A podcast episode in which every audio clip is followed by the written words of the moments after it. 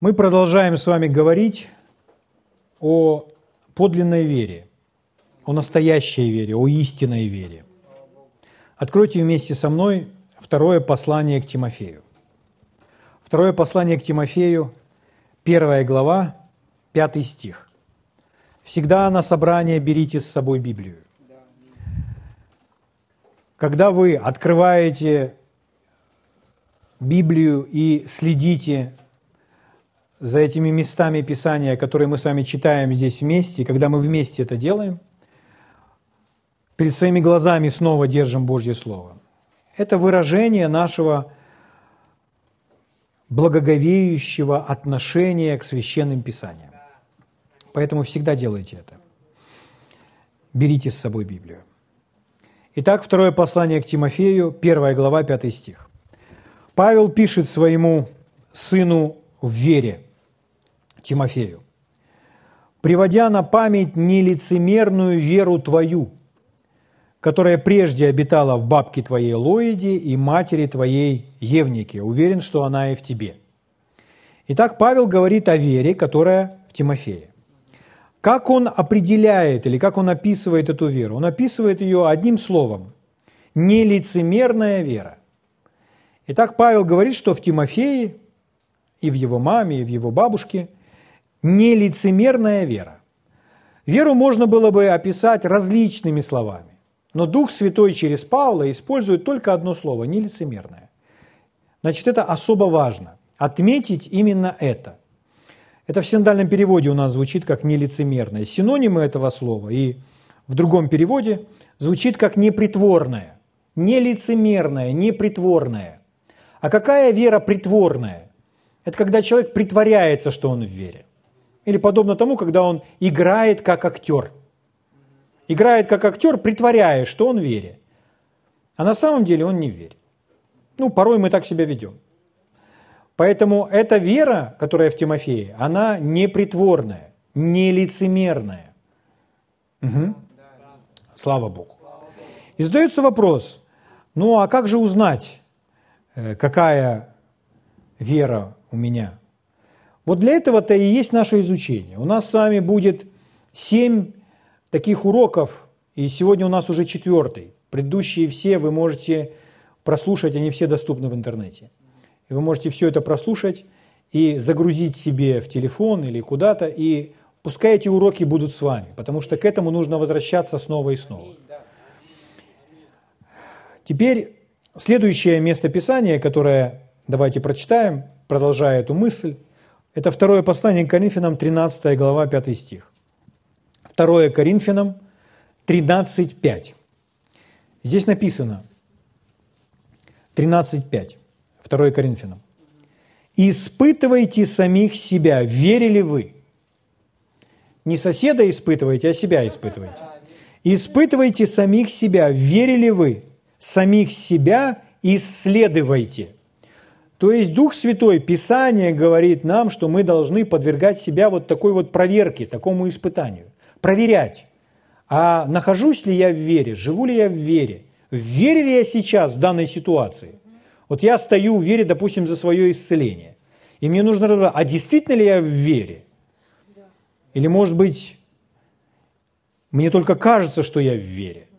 А для этого нужно знать, какова эта вера и как правильно верить. И когда вы знаете, как правильно верить, вы точно будете знать, я в вере.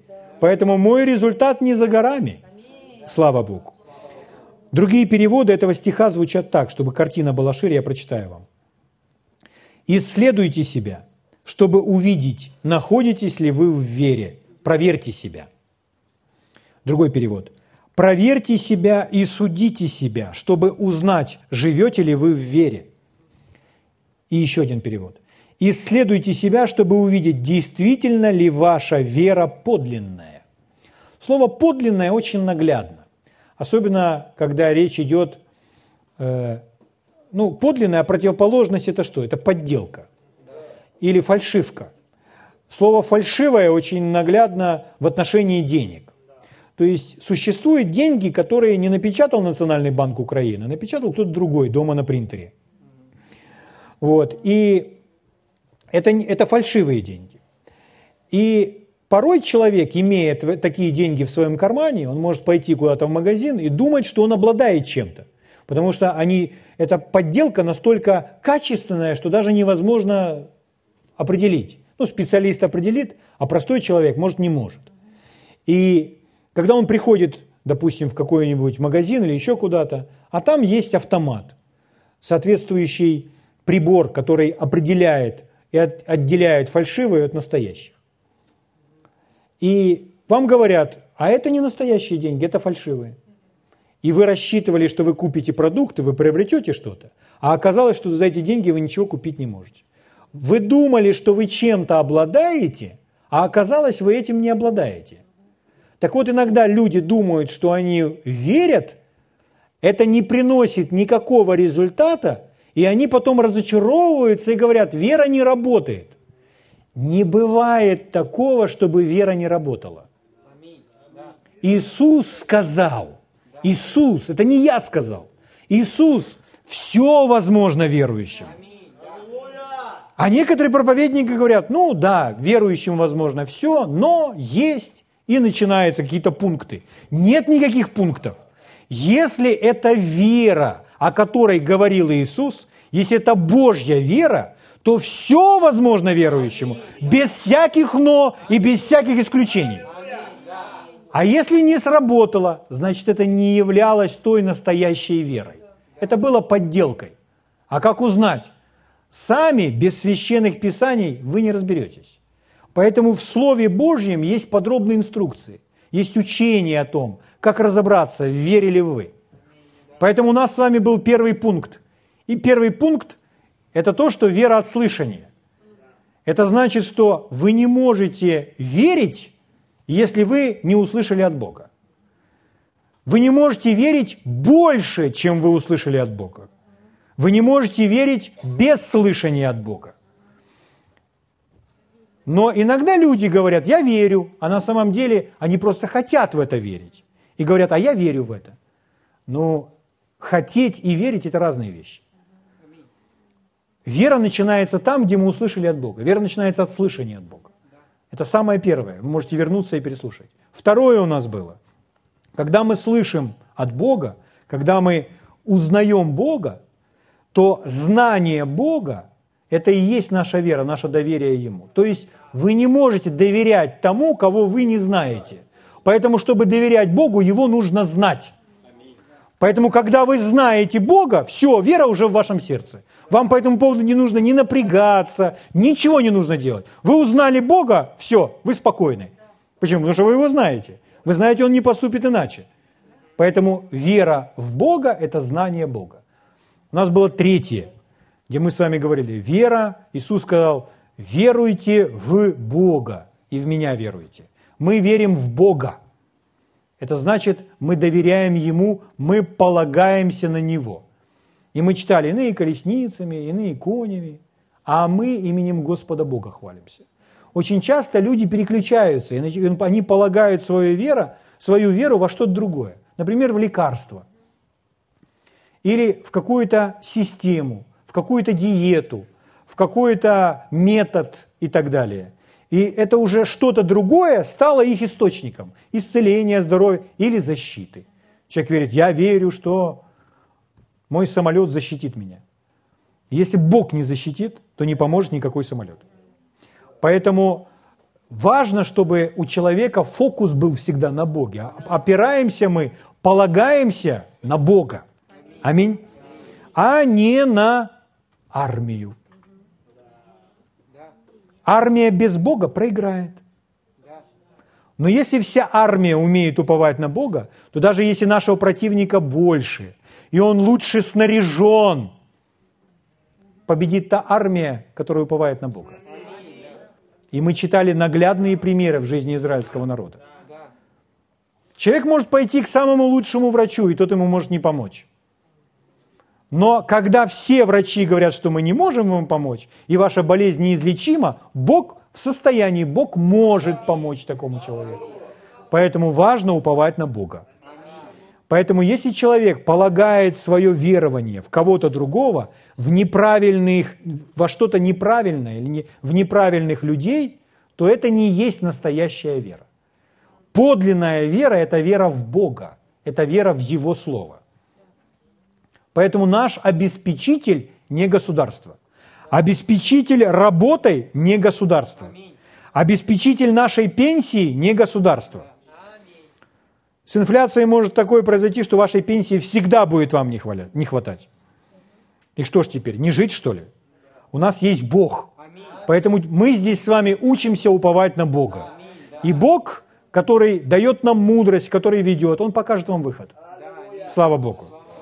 Поэтому подлинная вера – это вера в Бога, а не в материальные вещи. И не в людей. Это не значит, что мы не верим или не доверяем людям. Мы верим людям, и мы доверяем им, в зависимости от того, сколько мы их знаем. Но мы не полагаемся, не опираемся на людей. Аминь. Слава Богу. Хорошо, друзья мои. Сегодня идем дальше. Дело в том, что вера, о которой мы с вами говорим, которая всегда работает, которая не может э, проиграть, которая не может э, потерпеть поражение, это просто невозможно, потому что это вера самого Бога. Этой верой все было сотворено. Бог так, произнося слова веры, сотворил всю Вселенную. И Он своей верой поделился с нами. В первом Петра написано, что вера драгоцен, драгоценная вера.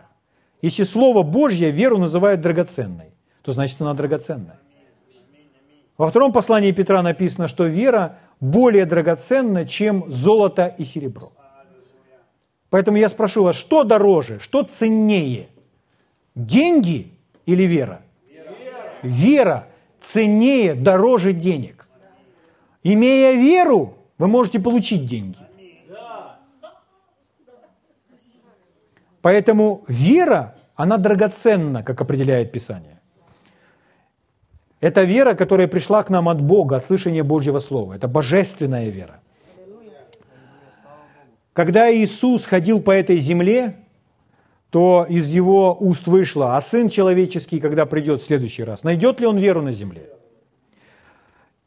Иногда мы, когда мы цитируем, особенно в наших кругах, кругах верующих людей, где написано Римлянам 12.3 написано, что Бог каждому уделил меру веры. И люди говорят, ну, у всех есть вера. Но вера есть не у всех. Согласно Библии, все-таки не у всех. Иисус сказал, когда Он придет, найдет ли веру? То есть это говорит о том, что в ком-то она есть, а в ком-то нет. В послании фессалоникийцам, 2 фессалоникийцам, 3 глава, 2 стих. «Итак, молитесь за нас, братья, чтобы Слово Господне распространялось и прославлялось, как и у вас. И вот второй стих. «И чтобы нам избавиться от беспорядочных и лукавых людей». И вот последняя фраза. «Ибо не во всех вера». Итак, вера не во всех. Позвольте я дам вам некоторые утверждения. Все мы способны поверить, все мы можем поверить, но не все делают это. Поэтому вера не во всех. Согласно Слову Божьего. Но мы с вами изучаем веру, чтобы она соответствовала всем критериям библейской, Божьей веры.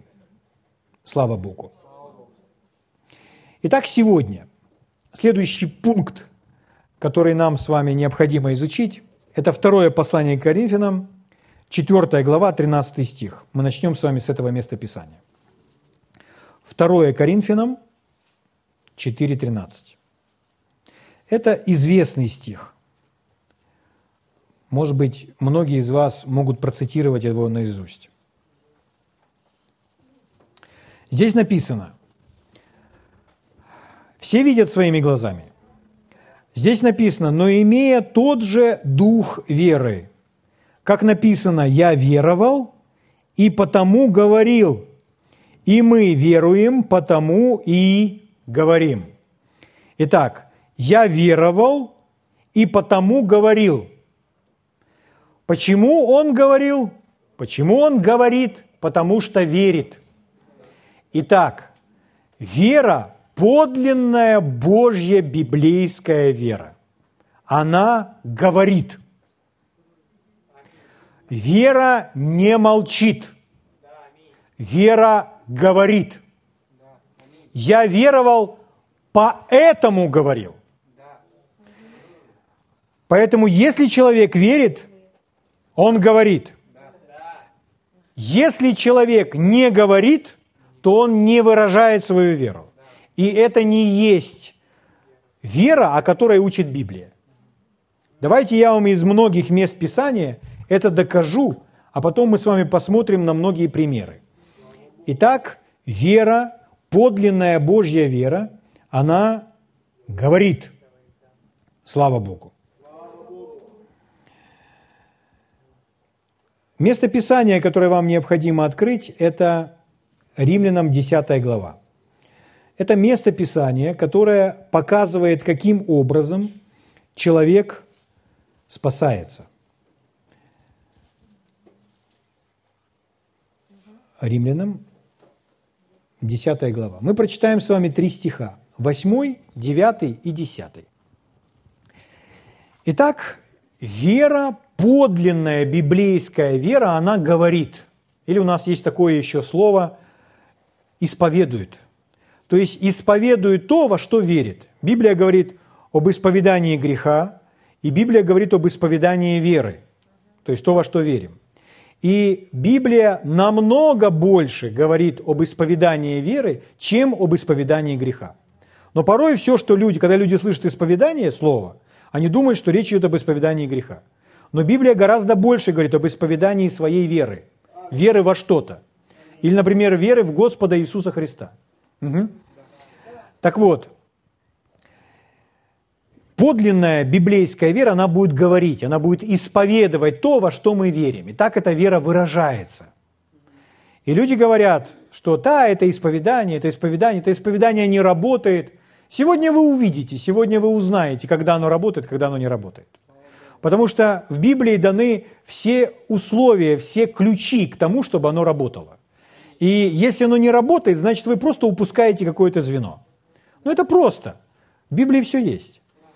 Поэтому, если человек разочаровался, говорит, да, исповедание не работает, поймите, вера, она всегда выражается в словах. Поэтому вам все равно нужно понять, о чем вы должны говорить и как вы должны говорить. И быть в этом внимательным и осторожным. Если люди этим пренебрегают, то поймите, в этом так ходил и действовал сам Иисус, и Он на эту тему много учил, и мы увидим это. То есть Иисус сам говорил, ходил и исповедовал веру, и Он повелевал, и призвал нас действовать точно так же. Поэтому то, во что мы верим и говорим, это правильный образ действия для христианина. Итак, еще раз, библейское основание. Римлянам, 10 глава, Будем читать с вами с 8 стиха. Что говорит Писание? «Близко к тебе Слово в устах твоих и в сердце твоем». То есть Слово веры, которое проповедую. Речь идет о слышимом Слове. И он спрашивает, где это Слово? Близко оно к тебе? Где оно? Насколько оно близко к тебе? И он отвечает на этот вопрос. Где это Слово? в устах твоих и в сердце твоем. Слово близко, очень близко. А где оно? В моих устах. Слово близко, близко. Где оно? В моем сердце. Итак, где слово? В устах моих, в сердце моем. Сердцем я верую. А говорю я чем? Устами. Вот один стих, который снова нам говорит об устах, что Слово Божье в устах, в сердце и в устах. Следующий стих, 9 стих. «Ибо если устами твоими будешь исповедовать Иисуса Господом и сердцем твоим веровать, что Бог воскресил его из мертвых, то спасешься». Следующий стих говорит об этом же. Если что будешь делать? Устами исповедовать Иисуса Господом. То есть, если я произнесу вслух, если я скажу «Иисус мой Господь», и я верю своим сердцем, что это так, то сказано «то спасешься. Это условие, чтобы спастись.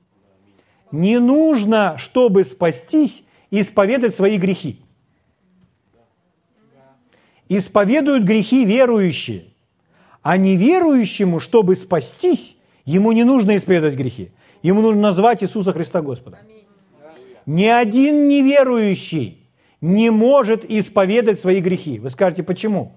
Подумайте.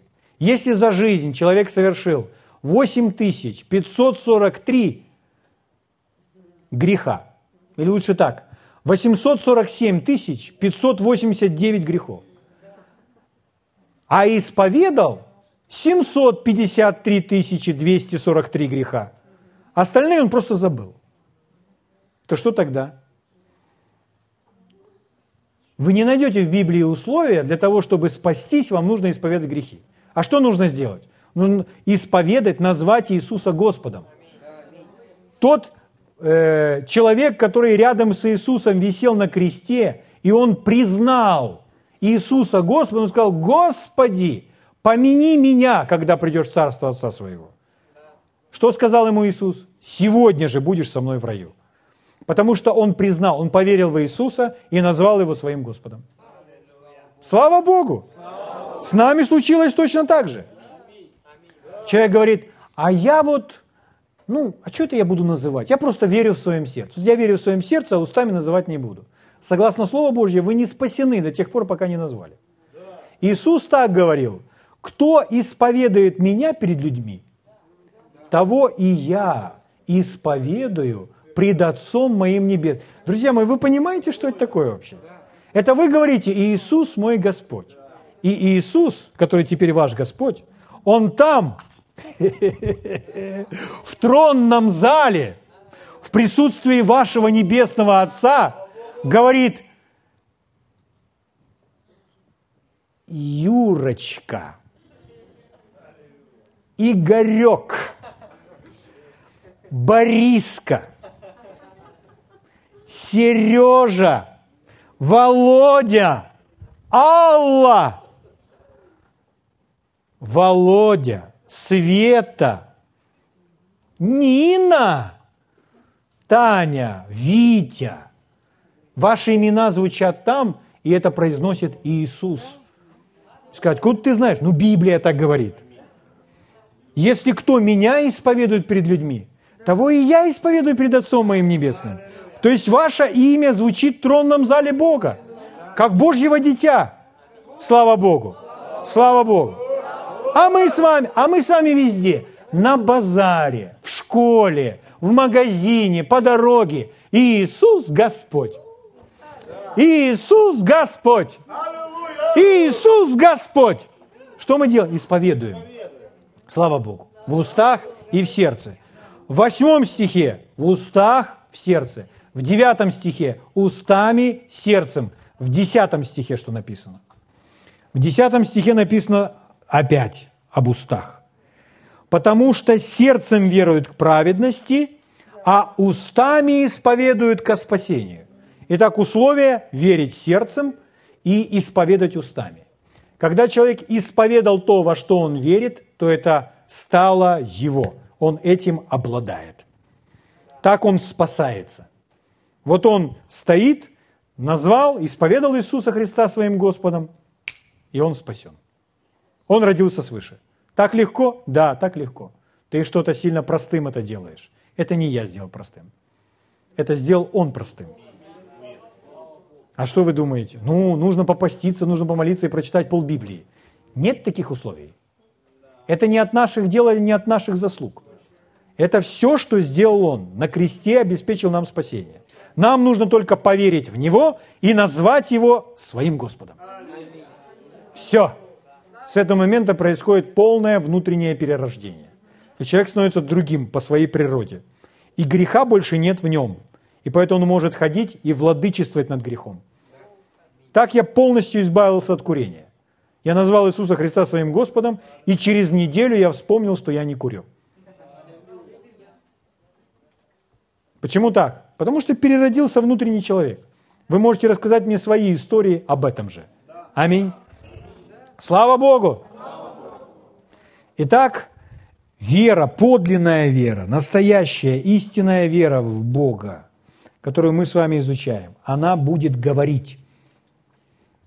Угу. То есть участвует и сердце, участвует и уста, или ваш рот, ваш язык. Слава Богу. В послании к евреям –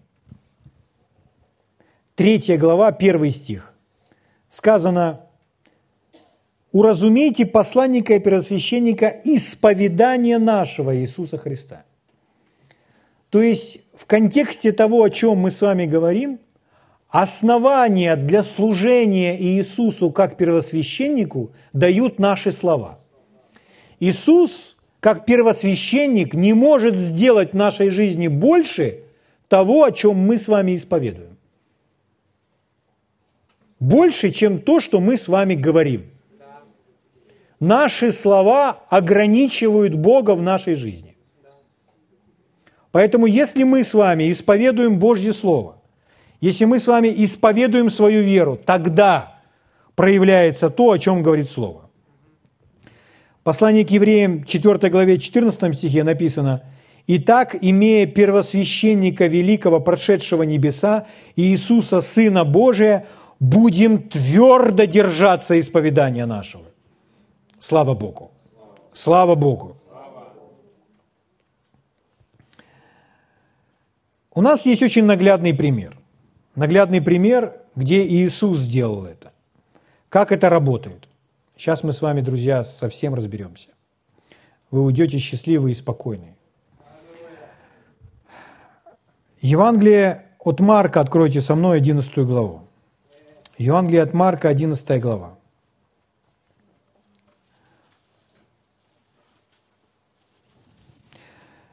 Здесь очень известная история – о том, как ученики вместе с Иисусом шли, и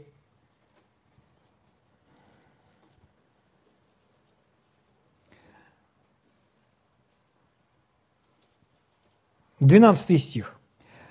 На другой день, когда они вышли из Вифании, он взалкал и увидел издалека смоковницу, покрытую листьями, пошел, не найдет ли чего на ней. Но придя к ней, ничего не нашел, кроме листьев, ибо еще не время было собирания смокв. И сказал ей Иисус, «Отныне да не вкушает никто от тебя плода вовек». И услышали то ученики его. Давайте мы не будем сейчас вникать, то есть почему Иисус это смоковницы сказал там и так далее. Мы сейчас с вами вникаем только то, что Иисус – разговаривает с деревом. То есть Иисус, сам Господь Иисус, обратился к дереву. И он сказал слова к дереву вслух.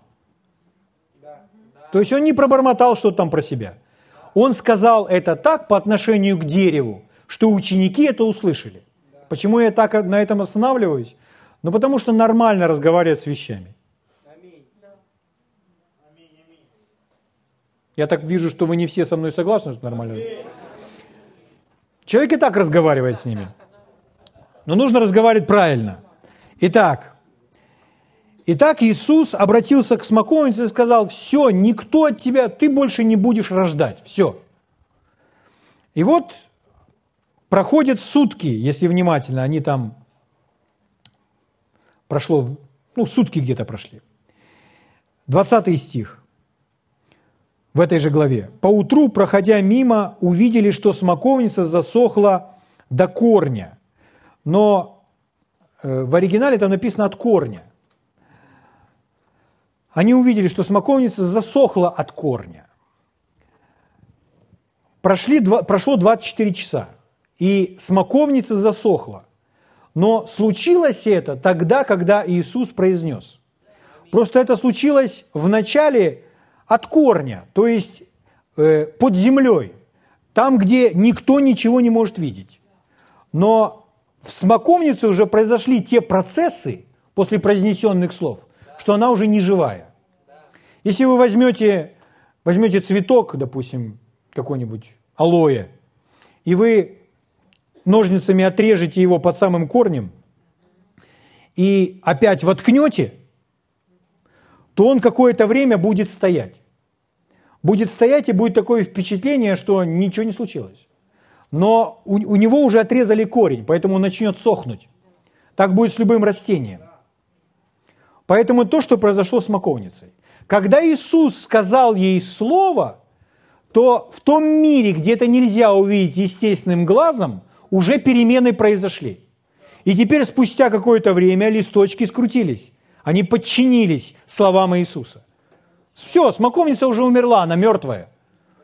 И вот ученики видят эти внешние проявления, и они говорят, Рави, смоковница, которую ты проклял, засохла. И вот здесь для нас с вами очень важны слова Иисуса. Что Иисус говорит им? А Иисус им говорит, Ха-ха, я Сын Божий. Не пытайтесь повторить то же самое дома. Нет, Иисус ничего подобного такого не говорит. Наоборот, Иисус призывает их действовать точно так же. И вот этот знаменитый, следующий 23 стих. Иисус говорит, 23 стих, «Имейте веру Божью». Это наша ответственность, поверить или нет. «Имейте веру Божью, ибо истину говорю вам, если кто скажет горе сей, я сказал смоковнице, а вы, даже если горе скажете, поднимись и вергнись море, и не усомнится в сердце своем, но поверит, что сбудется по словам его, будет ему что не скажет. Слава Богу. Это говорит Иисус. В этом стихе он трижды упоминает о словах, о произносимых словах.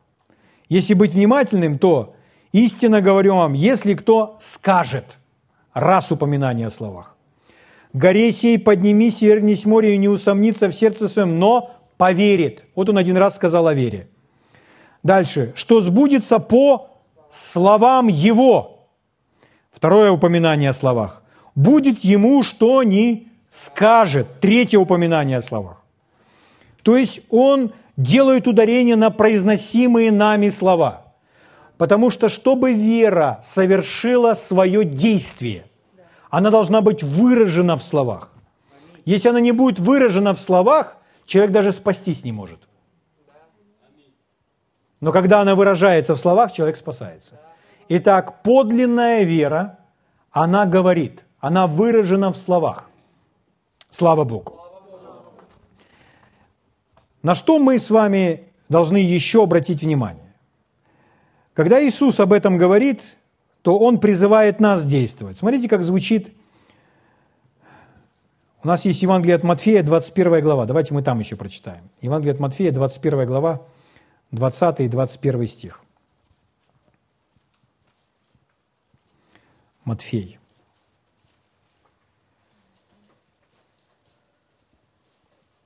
Двадцать первая глава. С 20 стиха читаю вам. Увидев это, ученики удивились и говорили, как это тотчас засохла смоковница. Как это случилось, что смоковница засохла? Иисус же сказал им в ответ, истинно, истинно, истинно говорю вам, если будете иметь веру и не усомнитесь,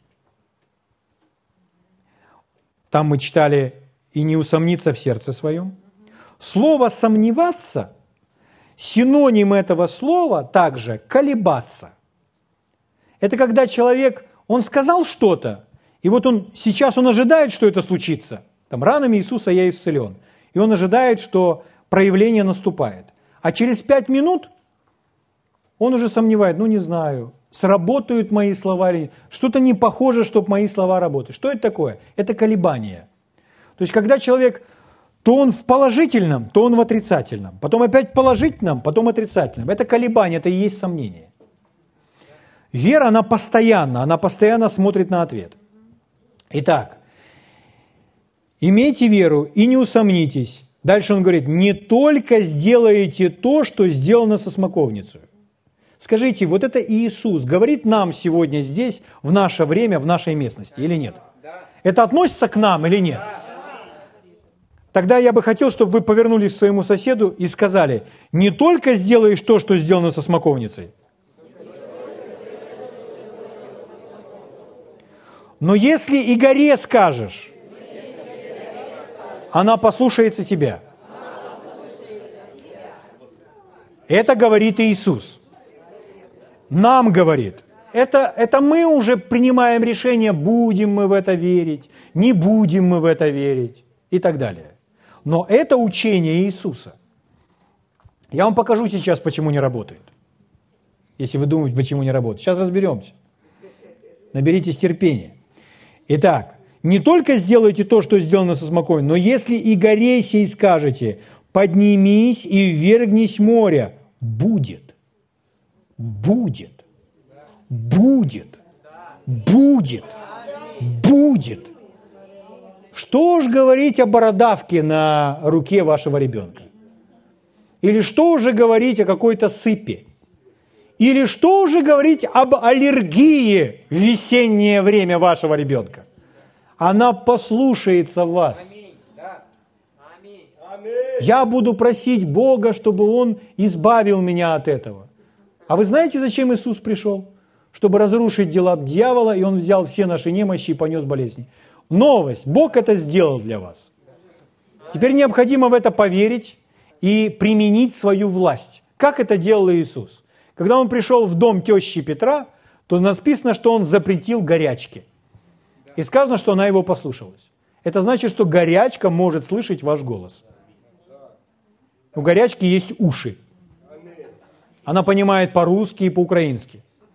И по-английски, и по-немецки. Она все понимает. Но она должна услышать ваш голос. Не нужно Богу идти и рассказывать о горе. Не об этом учит Иисус. Иисус не учит рассказывать Богу о горе. Иисус учит обратиться к горе, чтобы она послушалась вас. Гора – это любая проблема, любое препятствие на пути, то, что вам мешает, то, что должно удалиться. Но это должно услышать ваш голос. Иисус говорит, будет, если не усомнитесь сердце, если не будет никаких колебаний. Слава великому царю. Позвольте я вам э, этого стиха прочитаю другой перевод. Другой перевод звучит так. Просто в этом переводе сделано ударение на местоимение «вы». И в результате э, звучит очень сильный акцент, сделанный на «вы». Вот как это звучит.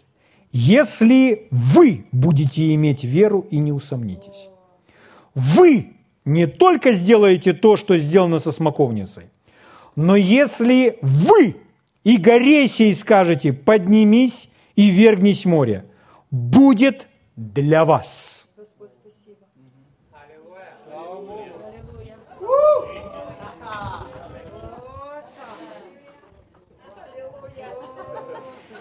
Слава Богу! Итак, благ Господь. Марка 11.23 в другом переводе – Истину говорю вам, кто бы ни говорил к этой горе, у нас написано, кто скажет. То есть не, не речь не идет об апостолах, речь даже не идет об учениках Иисуса Христа. Речь идет о человеке, который решил говорить. Итак, истину говорю вам, кто бы ни говорил к этой горе, поднимись и бросься в море, и вообще не сомневается относительно этого в своем сердце, но верит, то, что он говорит будет, это будет сделано для него. Обратили ли вы внимание, что здесь нужно верить уже в свои собственные слова, что будет так, как я говорю.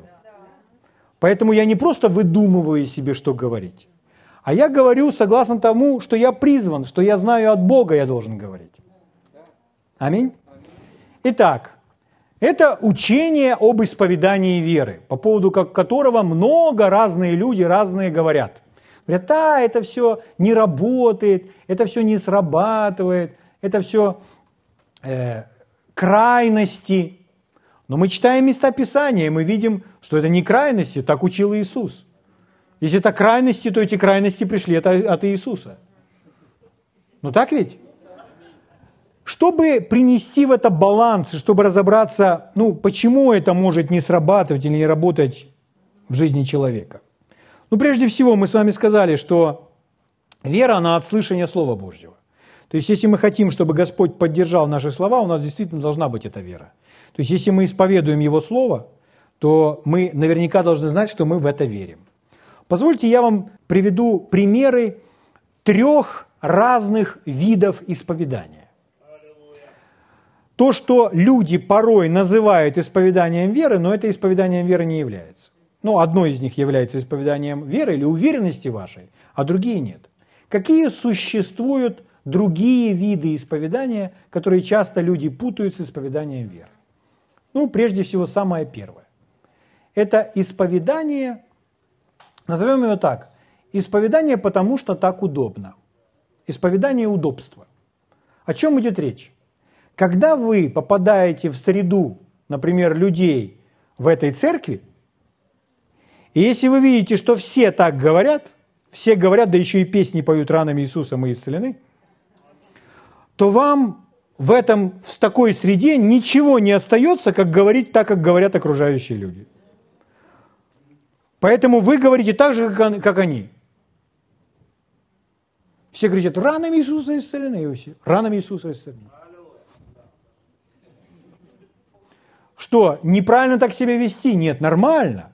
Просто вы должны знать, что это еще не есть исповедание веры. Вы делаете так, потому что так делает ваше окружение. Вы делаете как другие. Поэтому это исповедание, потому что так удобно сейчас. Исповедание удобства. Чтобы чувствовать себя комфортно. Может быть, вы совсем в это не верите еще? Вы первый раз услышали? И все говорят, ранами Иисуса исцелены, а вы встанете и говорите, нет, не исцелены. Вам некомфортно? Поэтому вы поступаете так, потому что в вашем окружении говорят так все. Это хорошо, это правильно. Вы уже чему-то учитесь.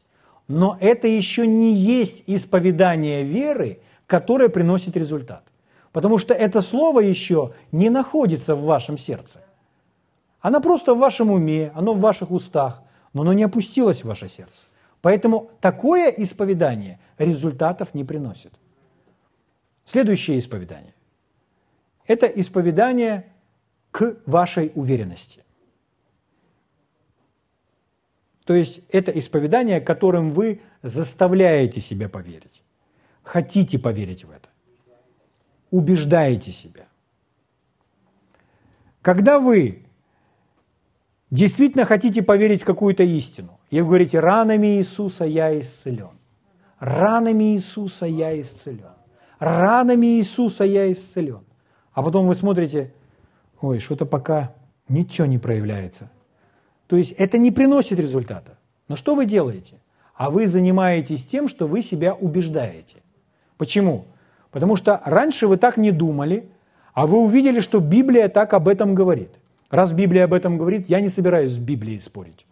Я не буду исповедовать свои чувства. Я их не отрицаю. Я знаю, что они у меня есть. Но я не буду говорить, я чувствую боль, я чувствую боль, я чувствую... Зачем это говорить? Библия же говорит, что я буду иметь то, что я скажу. А зачем я буду об этом говорить? Поэтому я буду говорить то, о чем говорит Божье Слово. И если даже у меня еще нет уверенности в этом, я буду это говорить с целью, чтобы эту уверенность обрести. Поэтому я говорю, ранами Иисуса я исцелен, ранами Иисуса я исцелен, ранами Иисуса я исцелен. Господь взял мои немощи и понес болезни. Ой, что-то симптомы по-прежнему есть. Вы в процессе. Вы в процессе того, чтобы в это поверить. Иногда у людей на это уходили даже годы. Почему? Потому что они находились в неправильной среде. Они находились среди различных давлений.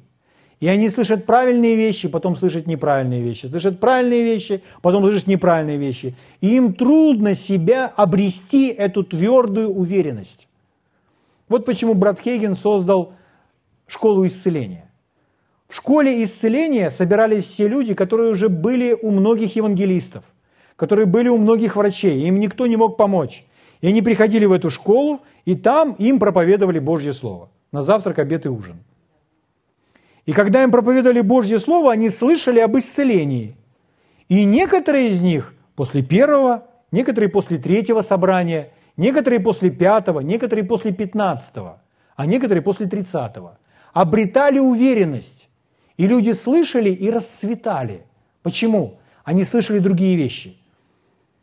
Поэтому, находясь в больнице, например, среди больных людей, где вы видите эту картину и где сплошные стоны, там практически невозможно вылезти из этого состояния. Там нужно одеть очки для, для слепого. Черные. А в уши запихать беруши. Или лучше эти, наушники. И ходить с палкой, потому что вы что-то очки одели, чтобы никого не видеть и никого не слышать. Так мы с вами созидаем свою веру. Если симптомы кричат, человеку сложно. Поэтому лучше, когда симптомы не кричат, созидать свою веру. Быть готовым к тому, чтобы встретить любую болезнь. Аминь. В финансовой сфере точно так же. То же самое.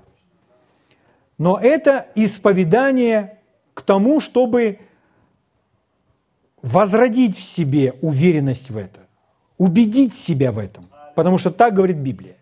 Но это еще не исповедание веры. А третье – это исповедание веры.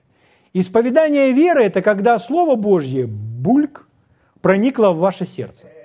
На основании слов Иисуса. На основании слов Иисуса. На основании слов Иисуса. Если Слово в сердце и в устах, будет чудо.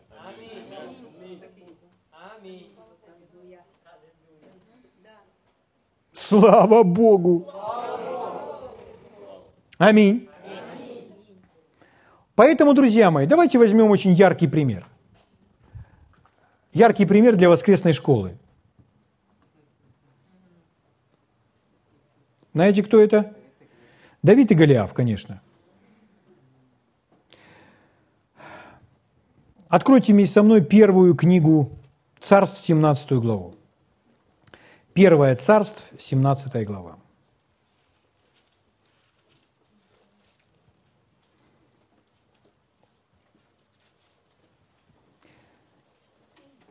Это знаменитая, известнейшая история. Но пусть она для вас станет реальной через прочтение ее. Потому что кто из вас верит, что Давид и Голиаф – это действительно реальные персонажи, когда-то жившие на этой земле? Мы все верим. Вы верите, что Давид, который был юношей, он действительно камушком одним победил того здоровенного Голиафа? Кто из вас это верит? Кто из вас верит, что это не аллегория, не метафора, не сказка, не вымысел? Кто верит, что так оно и было? Слава Богу. Так вот, друзья мои, первая книга Царств, 17 глава. История была такова, что в начале, сейчас вы все поймете, почему они были в таком состоянии. Смотрите с первого стиха, 17 глава. Филистимляне собрали войска свои для войны и собрались в Савхофе, что в Иудее, и расположили станом между Савхофом и Азеком в э, Эфес-Дамиме. А Саул и израильтяне собрались и расположили станом в долине Дуба и приготовились к войне против филистимлян. И стали филистимляне на горе с одной стороны, а израильтяне на горе с другой стороны. А между ними была долина. И выступил из стана филистимского единоборец, по имени Голиаф из Гефа, ростом от шести локтей и пяди. Ну, в общем, дальше перечисляется все его снаряжение. Что он был три метра ростом. Сколько весило все то снаряжение тяжеленное на нем.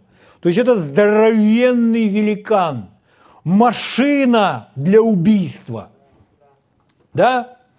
В восьмом стихе написано, «И стал он и кричал к полкам израильским, эти на горе, и эти на горе.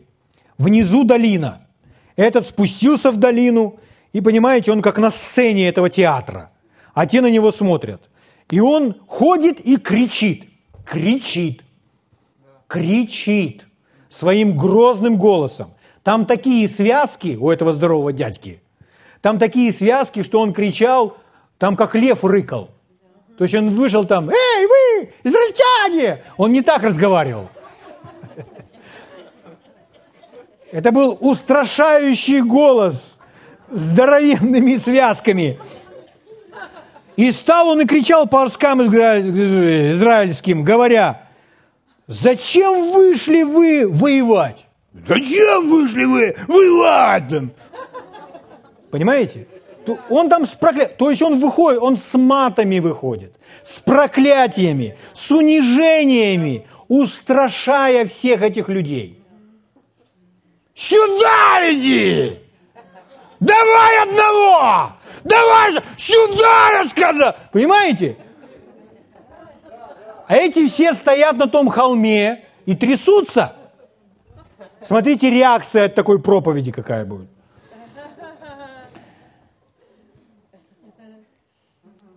Восьмой стих заканчивается. «Выберите у себя человека, и пусть сойдет ко мне, если он может сразиться со мною и убьет меня,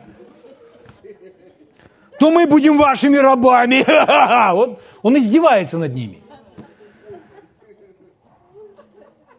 Десятый стих, сказал филистимлянин, «Сегодня я посрамлю полки израильские. Дайте мне человека!»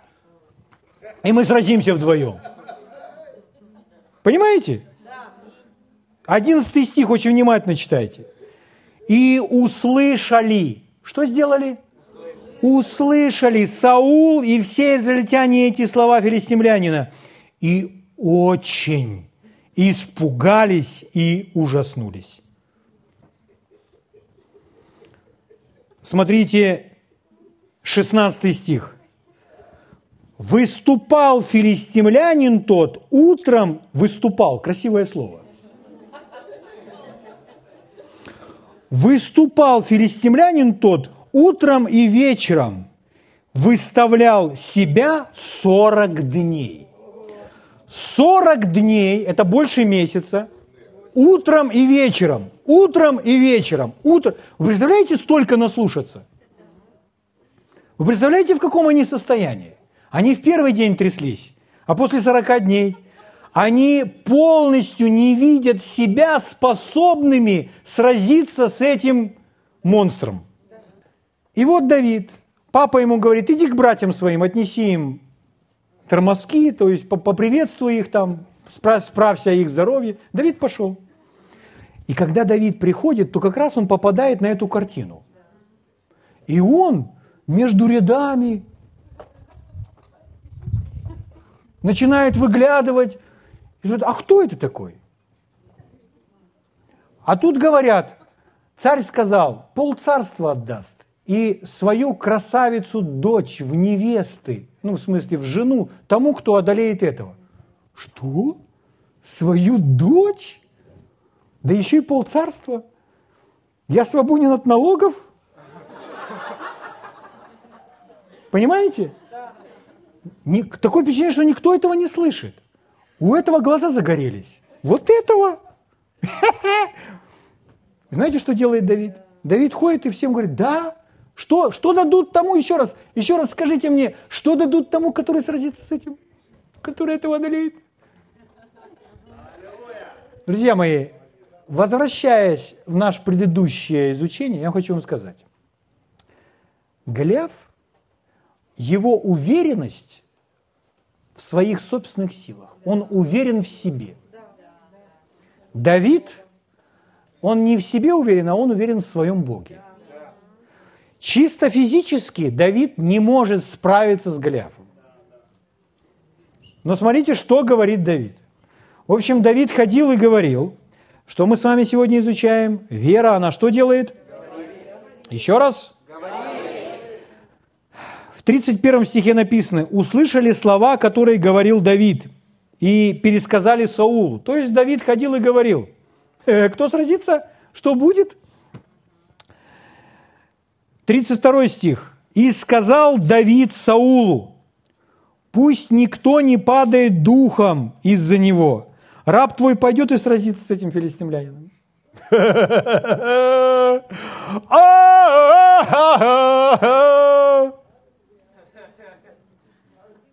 паренек. Друзья мои, вот это есть вера в Бога. В 32 стихе написано «сказал Давид». В 34 стихе написано «сказал Давид». В 37 стихе написано «сказал Давид». В 45 стихе написано «ответил Давид». То есть прежде чем он одолел Голиафа, он сказал много-много-много раз. Вы слышите меня? Когда он предстал пред Саулом, в 34 стихе написано, «Сказал Давид Саулу, раб твой пас овец у отца своего. И когда бывало, приходил лев или медведь и уносил овцу из стада, лев или медведь, чисто физически, собственной силой, человек, юноша по имени Давид, он не может одолеть льва или медведя. Здесь нужно вмешательство, Божье вмешательство, сверхъестественное вмешательство.